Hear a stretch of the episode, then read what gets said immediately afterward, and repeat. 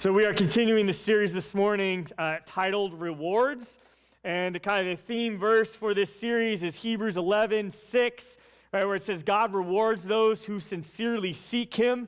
Again, in my own uh, personal reading and Bible study, I started seeing this concept all throughout Scripture. And again, my first gut reaction is, but that's not what the gospel message is. Right? The gospel message is we are saved by grace through faith, right? And that it's not a reward.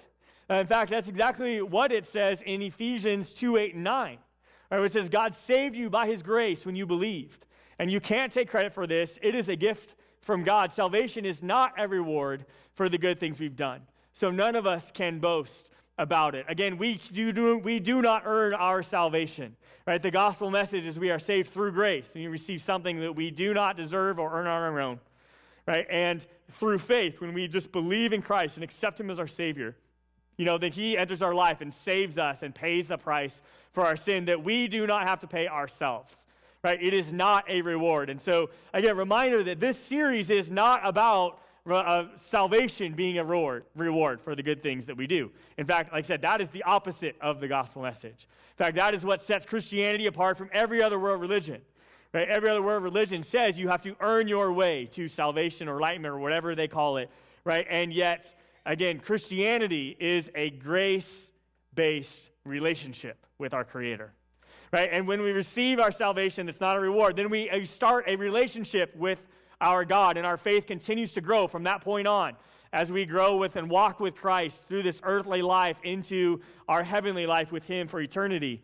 And that is what this series is about, as we see these concepts of rewards throughout the Bible, right? Is if you continue to do the life the way that God wants you to do life as a follower of Him, then there, there are rewards to be received, right? We see that concept in 1 Timothy 4 8, right, where it says, physical training is good, but training for godliness is much better, promising benefits in this life and in the life to come. And so we know, again, if we do life God's way as a follower of Jesus, if I, if I follow the guidelines that He lays out in His Word, right, in my day to day journey of faith with Him, right, then there are benefits, there are rewards in this life that I will see, as well as rewards in heaven that I will receive as well. And so, again, we, we see this concept that's laid out in this verse. We know that we know about physical training. We know the benefits that come from physical training, especially in January, right? As as we are moving forward in, in our in our new year, new us resolutions, and and as we do that now, we are towards you know we're in the second half of January. This is where they start to fade a little bit right? So, again, if you've made one of those physical training commitments this year, keep going, right? Don't give up, okay? Keep going. Uh, you know, make it into February and you beat, beat most people in their resolutions, but continue to go. So, we understand the concept of physical training, right? And yet, here, Paul tells us that godliness training is much better. Okay, and there's more rewards in godliness training than there is even in physical training. And so, these last uh, few weeks of this series, we've been looking at these different areas that the Bible describes in godliness training in our lives. What does our day to day life look like as a follower of Jesus? Right? And can I, can I again do, do life God's way through these areas? Okay, so again, a couple weeks ago, we looked at godliness training for our work. And again, not just our job and our career, but just everything that we do and these tasks we accomplish in our day to day, the work that we do for God. And again, ultimately, it needs to be for God as a follower of Jesus, right? That our motivation is for Him, not for ourselves, right? And that we find glory and joy in our work and in the job well done, the best we can do it for God, right? And not just for our own benefit or worldly benefit.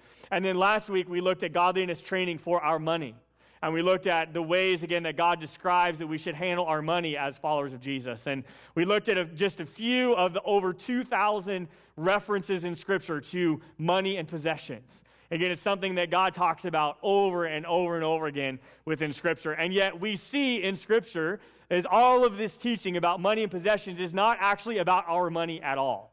It is about our heart. And that's what God really cares about right? And that's why he gives us so many instructions about it because it can pull our heart away from him so easily. And so again, we saw last week, right, about again, God's training for money is is it's all about our heart. not about our bank account as much. And then today we move on to this next area of godliness training, and that is godliness training for persecution and struggle. Now, as we um, prepare ourselves for this and, and that this is not an easy fill in to, to write, right? Because persecution and struggle is not something that we're excited about, right? And yet, um, it is something that, that God talks about in Scripture. In fact, um, it's something that we all deal with in our faith. Obviously, at different, again, everybody's journey of faith is different, and our struggles and our persecution is different, but yet we all know what it means to struggle, right? Or to be persecuted. In fact, in, uh, in the Sermon on the Mount, Jesus talks about persecution quite a bit. Okay, the Sermon on the Mount is found in Matthew chapter 5, 6, and 7. Okay, the, the intro to this sermon we know as the Beatitudes, and it's at the beginning of Matthew chapter 5. Okay, and Jesus talks about kind of the intro of this and all these things. Now, again, that sermon, the Sermon on the Mount, is a lot like this message series in that Jesus did not present the way of salvation in the Sermon on the Mount. Okay, what he did present in the Sermon on the Mount is he talks about what a life will look like, the day to day life will look like if you choose to follow Jesus. And, and he describes again God's way of doing all kinds of different things in life. And then right, then right after the Beatitudes, he gives us this, this intro, this list of ways we will be blessed if we do this. And, and then right after that passage, then he goes right into these verses in verse 11 and 12. Okay, where Jesus said, God blesses you when people mock you and persecute you and lie about you and say all sorts of evil things against you because you are my followers. Be happy about it. Be very glad, for a great reward awaits you in heaven. And remember, the ancient prophets were persecuted in the same way. Again, right after the, the Beatitudes talks about how we can have a blessed life, then he goes in and says, by the way, you're going to be persecuted. You're going to be lied about. You're going to be, uh, you know, um, mocked. Right? And then Jesus says that we're supposed to be happy about it. Now, Jesus says a lot of crazy things. I mean, J- Jesus makes a lot of big claims in Scripture, and yet this is one that we sit back and be like, Are you sure, Jesus? Right? We're really supposed to be happy and glad when we get lied about and mocked and persecuted right? And, and then, though, he says to be happy about it, but then he also gives us this encouragement in saying, hey, by the way, when you are lied about and mocked and persecuted and all these things, um, you're, you're not alone. In fact, that happens to everybody else, right, who also follows me. The ancient prophets, everybody else that came before you that has followed Jesus, right, and followed God's way of life, also received this same persecution and struggle. So not only are you happy about it, but also know that you're not alone in it. Right? And he tells us to be glad. Okay, now, um, as we look a little deeper into this, though, right, again, Jesus tells us that, um, that God will bless us when we are mocked and persecuted and lied.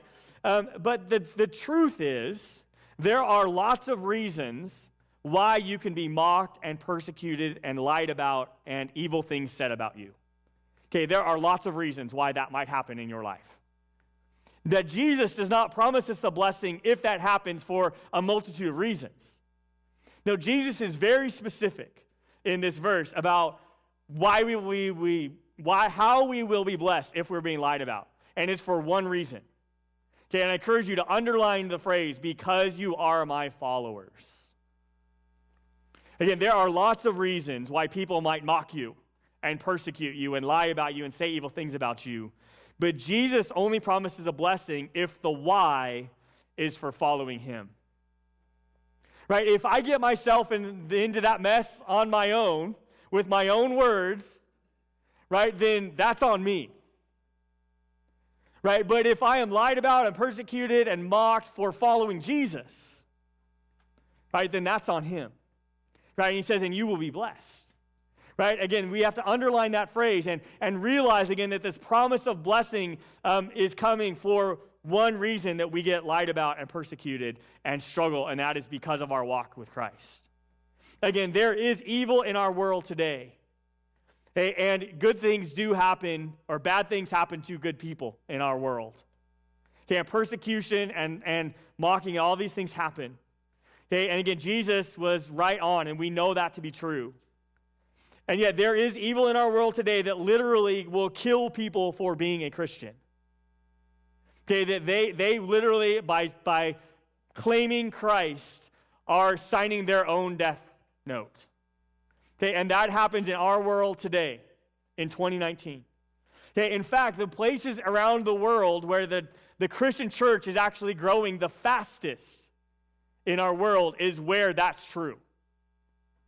Okay, where the persecution is highest is where the church is growing the fastest in our world today. Okay, now just like when we were talking about money last week, okay, in our context, in our American culture today for us, right, is that that's not a reality. Right? We are not going to be literally killed for coming to church. Okay, now, um, and it's easy for us to kind of lose that perspective as we say, yes, that persecution is happening, but it's, it, it is real in our world, but it is not real in my life. Okay, and that obviously is the extreme side of the persecution and struggle scale. Again, it's very real in our world today, but it's not something that we're likely facing ourselves. And thank you, Lord, that we're not. Right? And yet, um, we all face persecution and struggle on a daily basis as a part of our faith journey. Again, that is an extreme side of, um, of the scale, but yet um, it, can, it can go, you know, the pendulum swings all the way the other way as well, right, to things that are maybe not so serious. But yet, when we face a struggle in our life and in our faith, it feels very serious, no matter how big it is according to the world scale. Again, we all face persecution and struggle in other ways. It might be family issues and arguments. It might be the loss of a loved one, a sickness or physical challenges, right? Or hitting every red light on your way to work when you're already late. Right? We get, again, there's a, there's a big scale, right, of struggles that we all face in our day to day life, right? And yet, God tells us that we uh, have hope amidst all of it. No matter where it lands on that scale, we can find hope in Him.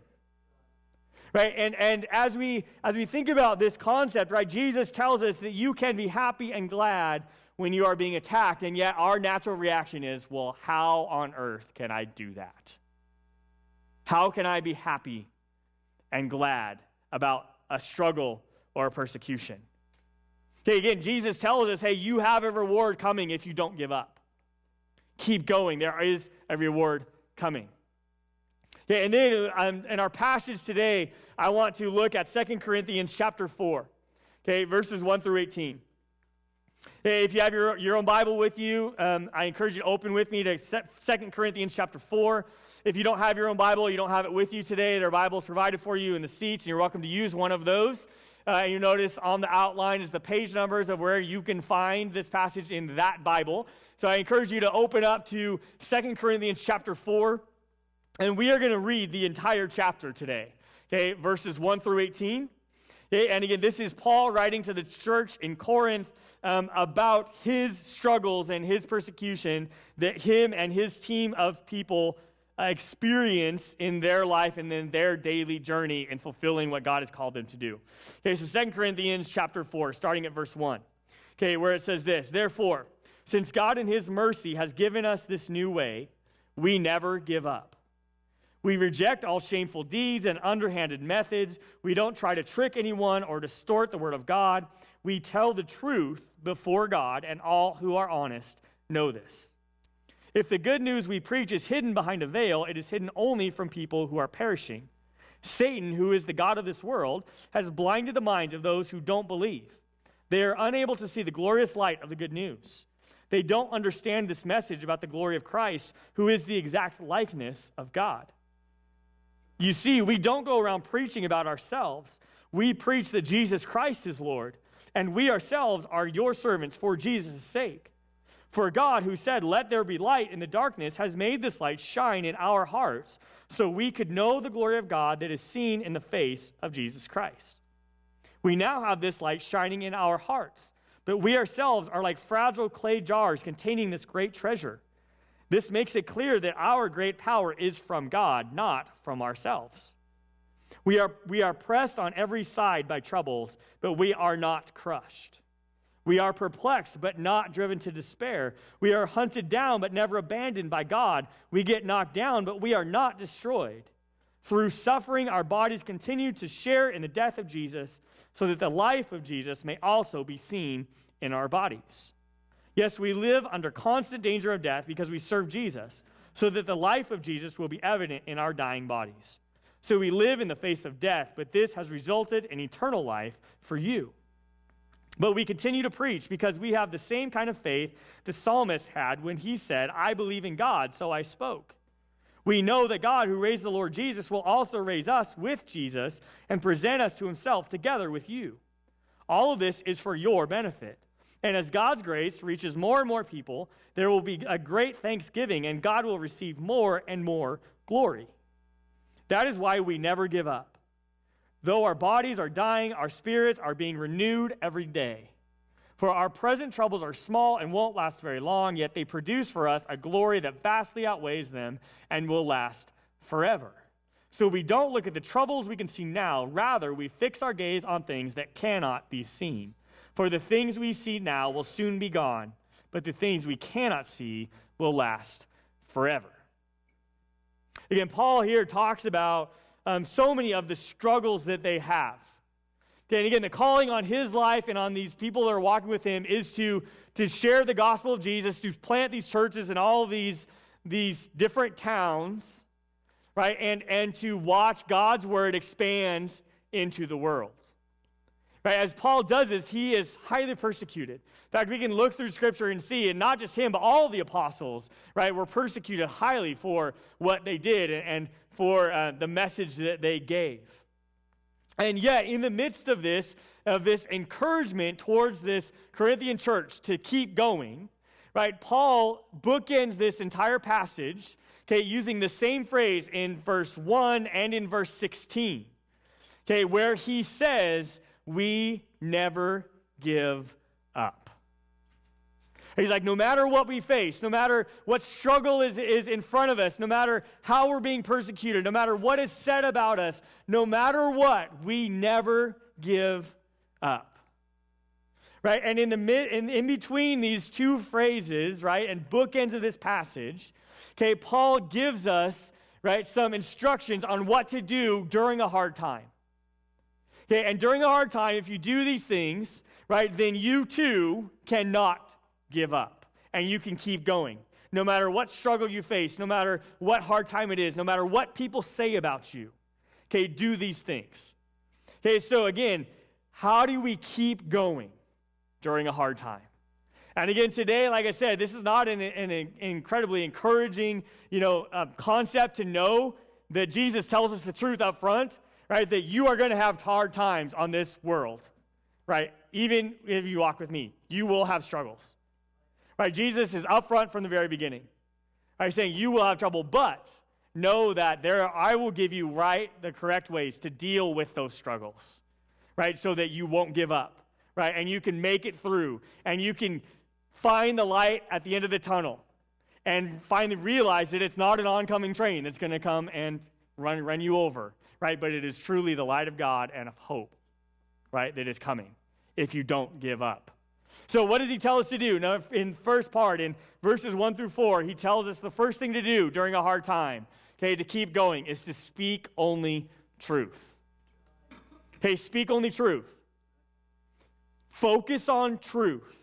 Speak only truth. Again, don't give in to anything else. And in fact, examine everything that's even being said about you, right? And that you are saying, and, and the whole situation, and saying what is true and what is not true. Okay, because in the midst of a hard time, especially in the midst of a hard time, it is easy to get overtaken by a bunch of things that aren't true. Okay, and yet the more we focus on the truth, it pushes back on the source of truth, which is God Himself. Right? And when we look at that truth, again, we have to reject everything else. And that's exactly what he says that they do in verse 2. He says to reject all shameful deeds and underhanded methods. We don't try to trick anyone or distort the word of God. We tell the truth before God, and all who are honest know this.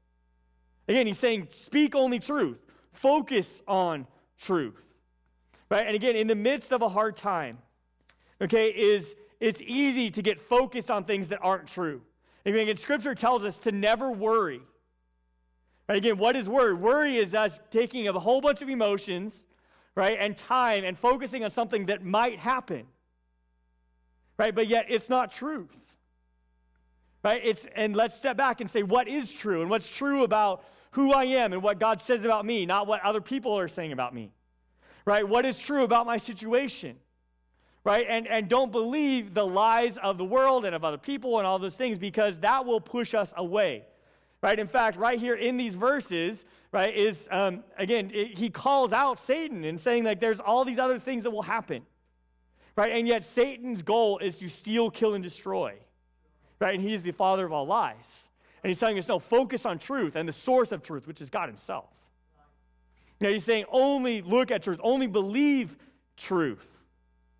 Right? And then as you do that, as you interact with that truth and, and base your, your step forward on who God is and, and on the truth of what He is and the truth of your situation, right? Understand that other people you interact with who are not believers will not understand and they will not see what you're doing as good. Okay, they will not understand. In fact, in verses 3 and 4, right, he talks about this veil that is put over them and that they don't, they don't understand the ways of God. Right? Other parts of Scripture say that to an unbeliever, God's truth seems like foolishness right? That they don't get it, they don't understand.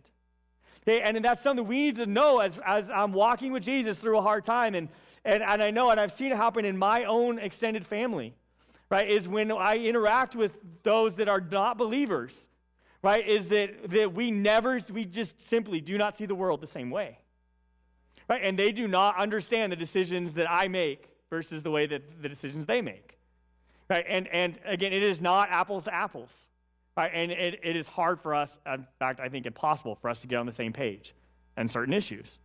Right? Because they, they do not see the truth through the light of who God is. Right? And again, as he said, now again, God's desire is to, is to rip that veil and to open their eyes to who he is. Right? And again, and that's, again, of course, my prayer for my extended family. And, and I hope, again, every unbeliever I ever interact with, right, is, Lord, please reveal yourself to them and, and rip that veil apart right? And show them who you are. Right? But again, we have to understand, and he says, even in the midst of these struggles, and sometimes that is the struggle, right? Is, is this butting heads with somebody who is not a believer and not agreeing in something. He's like, just know that you focus on truth, right? And don't head down any other road. Okay, and then in next, which, which leads us then to the next thing he tells us to do in verses 5 through 10. Okay, and that is to rely on God's power, not my own. Because the more I focus on the source of truth, which is God Himself, the more I realize that it is by God's power I will make it through this struggle, right? Or this persecution or whatever's coming. Because the more I focus on Him, the more I realize He's the one I can get through it with, right? It's not my power, okay? But it is God's power. As He says in verse 7, He says, We know, we now have this light shining in our hearts, but we ourselves are like fragile clay jars containing this great treasure. This makes it clear that our great power is from God, not from ourselves. Like, and this is, this is a really cool word picture, right? About the light of Christ and the truth of who God is and, and the message of the gospel and all of that. Again, as the Holy Spirit lives inside of us, we have that light shining within our hearts. And yet, right, it is, it is God's light, God's power, God's truth that is in me. And yet, I am a fragile jar, jar made of clay that is easily broken. Right? Again, my power is not what's going to get me through. Right? But yet it is God's power in the inside of that, right, that, that strengthens me as this fragile clay jar that is easily broken. Right? But yet it, it contains the great treasure, right? The best, the truth of who God is and of his power. Right? Again, it is by God's power that, that we, I can get through whatever it is that brings me that that peace that, that Jesus describes. And then as we work our way through and, and, and not give up and continue to grow through our struggle, whatever it might be, through that hard time, as I don't give up, and then I get to the point, right, where I find and trusting in God's God's power and, and find that healing. And then he says, and the next thing that, that keeps us moving forward for 11 through 15 is he tells us to let my struggle help someone else. Okay, to know that my struggle, again, is not going to be wasted. Okay, and that the evil of this world will not win. Right? And when I move through it, then, then God will even use my struggle to help someone else. Okay, because the truth is, whatever you face, right, is you now understand that struggle better than, than somebody who has not been through it. Okay, whether that's an addiction, whether that's a, a, physical challenge, right? Whether that's a loss of a loved one, whatever it might be, those struggles that we face, right, is now you can now help somebody else that faces that same struggle, right? And to find the same hope and the same truth that you had that got you through, right? And God will never waste that hurt, right? And He will use it for His glory. Hey, in fact, in the, um, in the recovery world, the world of addictions, and I've like AA and all those different programs, one of the steps is letting that, your healing, help somebody else. Okay, the phrase that's used in that world is called a wounded healer. Okay, is that I will use my experience in my finding and my wounds I've got to help heal somebody else once I'm healed. Right? Because you because again, somebody who's been who's been an alcoholic right? There's nobody better that has conquered it and moved through it than to help somebody who's struggling with alcoholism, right? Because again, the, the, the excuse of, well, you don't understand what it's like is not valid anymore, right? And it gives, brings them hope. Again, we see that's exactly what Paul tells us in verse 12 when he says, So we live in the face of death, but this has resulted in eternal life for you. Right? And he's saying again, this struggle, have we struggled? Yes, we've struggled, right? But it is not in vain right? And God will never waste that hurt. Right? And just as he continues to say over later in the passage, right, is it will bring God more glory. Right? And what what what evil wanted to use to push people away, God can redeem to bring people to him. Right? And as we see that and we get that, then we get to, to this next uh, passage, this section, verses 16 through 18, when he talks about the reward in this life if we don't give up when we face a hard time, we continue to, to, to struggle through, right? To, to take that step forward with God's power. And, and when we find out what is our reward in life if we don't give up. And he says that reward is that my spirit is renewed every day. Right, that's exactly what he says in verse 16. He says, That is why we never give up. Through our body, though our bodies are dying, our spirits are being renewed every day. Again, when, and I don't know about you, and I don't know what your struggle is, and I don't know exactly what your faith journey looks like, but I know in the midst of my struggles and the things that I've had to face in my life and in my faith, right, is that being renewed every day is a very true statement. Right? In the middle of whatever you're facing, you need to be renewed every day. Right? And yet, that's exactly what the reward in this life is, right? Is that my spirit is renewed every day. And then in the following verses, in verse 17 and 18, he breaks down for us what he means by that. What does it look like for my spirit to be renewed? Okay, and when my spirit is renewed, I realize three different things that he points out. Number one is I realize that my current troubles are small and short lived. Now, again, I realize that's very hard to write into that, into that um, blank if you're in the midst of a struggle. Because right now, in the midst of that struggle, is it feels like it is the entire world and it's never going to end, and I have no hope. Again, I realize that is not true in the middle of the struggle.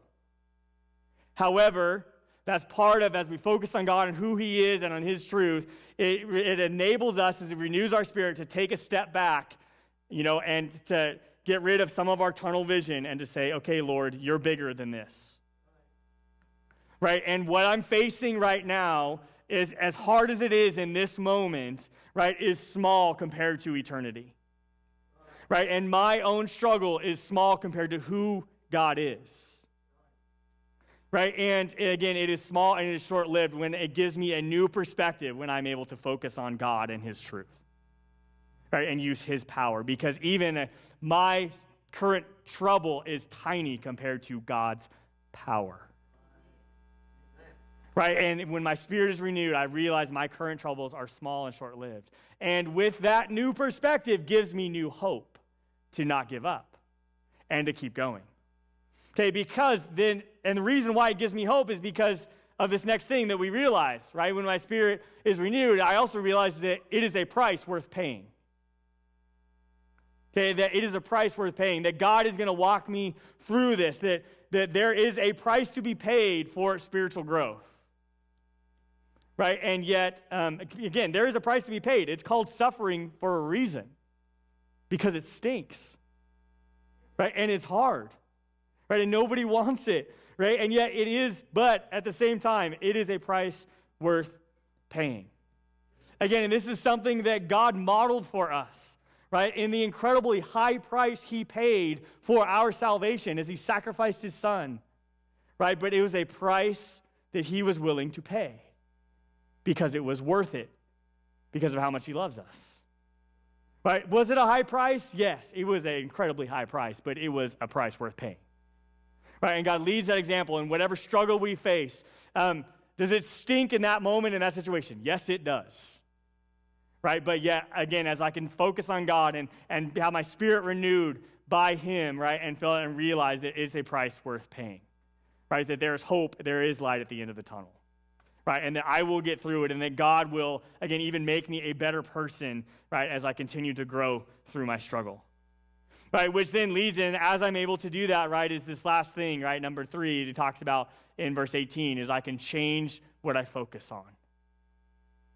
Okay, I can change what I focus on. Again, this is a choice that we get to make. Right? He tells us, right, again, I get to choose. I can focus on the on the struggle. I can focus on the shortfall of, of myself. I can focus on on how uh, you know I have no hope and if I believe the lies of the enemy and of the evil of this world, right? Or I can choose to focus on who God is and, and on his love and on his power Right? And just as we sang today, on his freedom that he brings me. Right? I get to choose what I focus on in the midst of my struggle. Right? That is a choice I get to make. Right? And as we see again these bookends of this passage, right? Verse 1 and verse 16, to never give up, no matter what I face. Never give up. Right? And when I when I do that, right, is I can find true hope and even joy, as Jesus says, through a struggle. And again, what does that really look like? Well, that looks like my faith actually growing stronger through those struggles. Right now, but as I we think about that concept, and again, can I live these things out in my life? I want to end with this thought, and that is this: it's something I've I've seen true in my own life, something witnessed in everybody else's life, something you've probably seen as well okay, is that persecution and struggles will affect your faith. Because your faith will be different after going through a persecution or a struggle or whatever it is. Okay, it will affect your faith. Okay, and the truth is, is that it has the potential to destroy your faith if you believe the lies and focus on the wrong things, right? Or it has the power to strengthen your faith if you follow God's steps through persecution and struggle. Right? It will affect your faith. Okay, in fact, again, I have seen and know people and watched and observed, right, um, people that, again, have given up in the middle of struggle and persecution. Right? And, and again, obviously affects their faith. But at the same time, I have watched as people are stronger than they've ever been before as they work through a persecution or a struggle right? It, it will affect your faith. It has the potential to pull you away, but it also can strengthen your faith. Again, for Paul, as he talks about it here in this chapter, it strengthened his faith. Right? The, again, in fact, he can saying he's like, hey, bring it on. If, if the more persecution I get, the more I get to see God's power work. Right? And the more because he's like, and he gets so excited about the fact right? That it's strengthening his faith. Okay, again, he knows that this world is full of evil and pain, right? He knows that bad stuff does happen to good people, right? And yet he knows that God is bigger than all of it, right? And that God has already redeemed it, right? And he knows that there are God's promises if we don't give up, right? That there are rewards in this life and in the life to come In fact, he gets so excited about it that he spends the next several verses in the first part of chapter 5 um, kind of ranting and raving about all the, the excitement that he gets about making it through these struggles. Can I remember when this was originally written in this letter, there was no verses and chapter breaks. It's all kind of one continuous thought. Okay, and he leaves out of this chapter four and goes into chapter five, and through um, in chapter five, verses one through ten, he he just goes off and, in these excited words about how awesome it's going to be in heaven and all these rewards when we make it through our struggle right? And this new, this new body that I get and, and all of these things. Now, we don't have time to go into it this morning, okay, but it is in the small group follow up questions for this week. Okay, so again, if you're in a sermon follow up group, you're going to talk about these next verses in chapter 5. And again, I encourage you, though, to read them on your own, even if you're not. Because he gets so excited about this persecution and struggle, right? And then he, like I said, he goes deeper into it in these verses in chapter 5. Okay, but the, the biggest reward for persecution and struggle is in heaven. Okay, in fact, that's what Jesus tells us, what Paul tells us. But as we can see, God is with us in the middle of our struggle, right? And there are rewards to be found in this life as well. Which brings me then to my final thought this morning, and that um, is the words of Jesus found in John 16 33, and that where he says, I have told you all of this so that you may have peace in me. Because here on earth you will have many trials and sorrows, but take heart, because I have overcome the world. Again, that is the truth of who God is. Again, Jesus tells us the whole truth up front. Okay, following me does not mean that your life is going to be perfect. Right? In fact, you might even bring more trouble into your life if you follow me. Right? Again, and I've told you it all straight up front, right? That you, but yet you will have peace in the midst of it. Right? And that's a reward in this life. I was like, and again, and ultimately, the bigger picture, the reward going on for all eternity, that he has overcome all of the evil of this world. Right? And that he walks with us through no matter what we face. And again, I don't know what your faith journey looks like. I don't know where your struggles land on that scale. Right? But I hope that you are facing whatever you're facing with the power of God and with him walking with you and not on your own. And if you've never received Christ as your Savior, right, then I hope that you would do that today and you can face whatever you're facing with His power and not by yourself because you're not alone.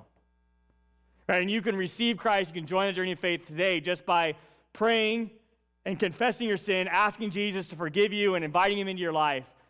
Right? It's through grace and faith. And you can become a believer in Jesus and walk with Him and leave here today with His power. And if you're walking with God, no matter what you face, I hope today you're encouraged to know, right, that you don't, don't give up. Keep going. Right, that God is with you and that his power is being unleashed in your life if you let him, and he will resolve whatever you're facing by his hope. And you can find peace. You can even be glad, right, as you continue to grow through whatever struggle you're facing. Lord God, we thank you, God, that you can move mountains. And God, whatever struggle or persecution we're facing, Lord, I pray that you would move that mountain from our life. God, that you are mighty to save, Lord, and you are bigger than anything that we face. And God, we praise you for that today. God, and I pray that we would truly find the peace that you promised, Lord, in the midst of our struggle. God, that you would just continue, Lord, to, to shine that light in us. God, so that as we, um, you know, focus on you and, and only focus on truth and, and Lord, not give up in whatever we face, God, that we would grow forward in our faith. And Lord, that is so different than what the world uh, expects. God, that we, through even just growing in our faith, through our struggle, God, we shine your light. And God, I pray, Lord, that, that again, just as Paul says, that through our struggle, God would help save others. God, guide us as we go this week, Lord, as we face this struggle, Lord, as we continue to fight and not give up. God, and that we would shine your light, Lord, and help you change this community and change this world. God, we thank you for being with us. Lord, guide us as we go this week. In Jesus' name, amen.